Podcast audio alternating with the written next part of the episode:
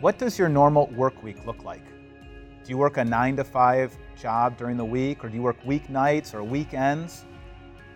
Well, I'm a pastor, and I know some people think that pastors just work one hour a week. It's not exactly that way, but we can pick our own schedule.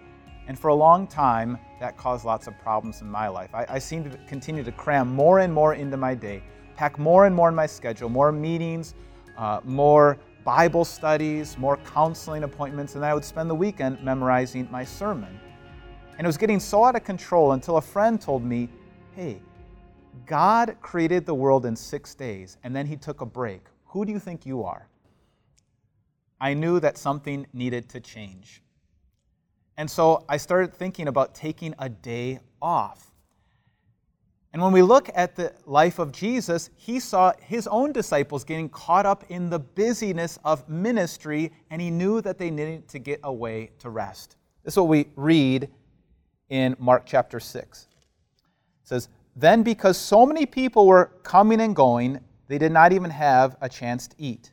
And he said to them, Jesus said to his disciples, Come with me by yourselves to a quiet place and get some rest.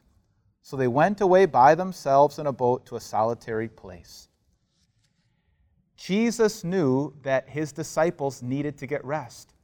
In fact, Jesus himself practiced the Sabbath day, that ancient law, that ancient rule from the Old Testament of taking one full day every week to rest with the Lord. That was something that, that God's people have been practicing for thousands of years. In fact, uh, when our country started, there were many people who had Jewish background that would take Saturday off, and many Christians who would take Sunday off to celebrate the resurrection, that that kind of formed our weekend of Saturday and Sunday. Except that doesn't happen much anymore to actually take a day off. For most of us, one day blurs into the next. We might work a nine to five job, but then we're answering email and checking our phone that night. We never seem to take time off. So, as we talk about living a life of Christian mindfulness to be fully alive in the present, I want to encourage you to try taking a full day off. Our family and I have tried to do that. We try to take Saturdays off, where I turn off my phone on Friday night and turn my phone back on Sunday morning.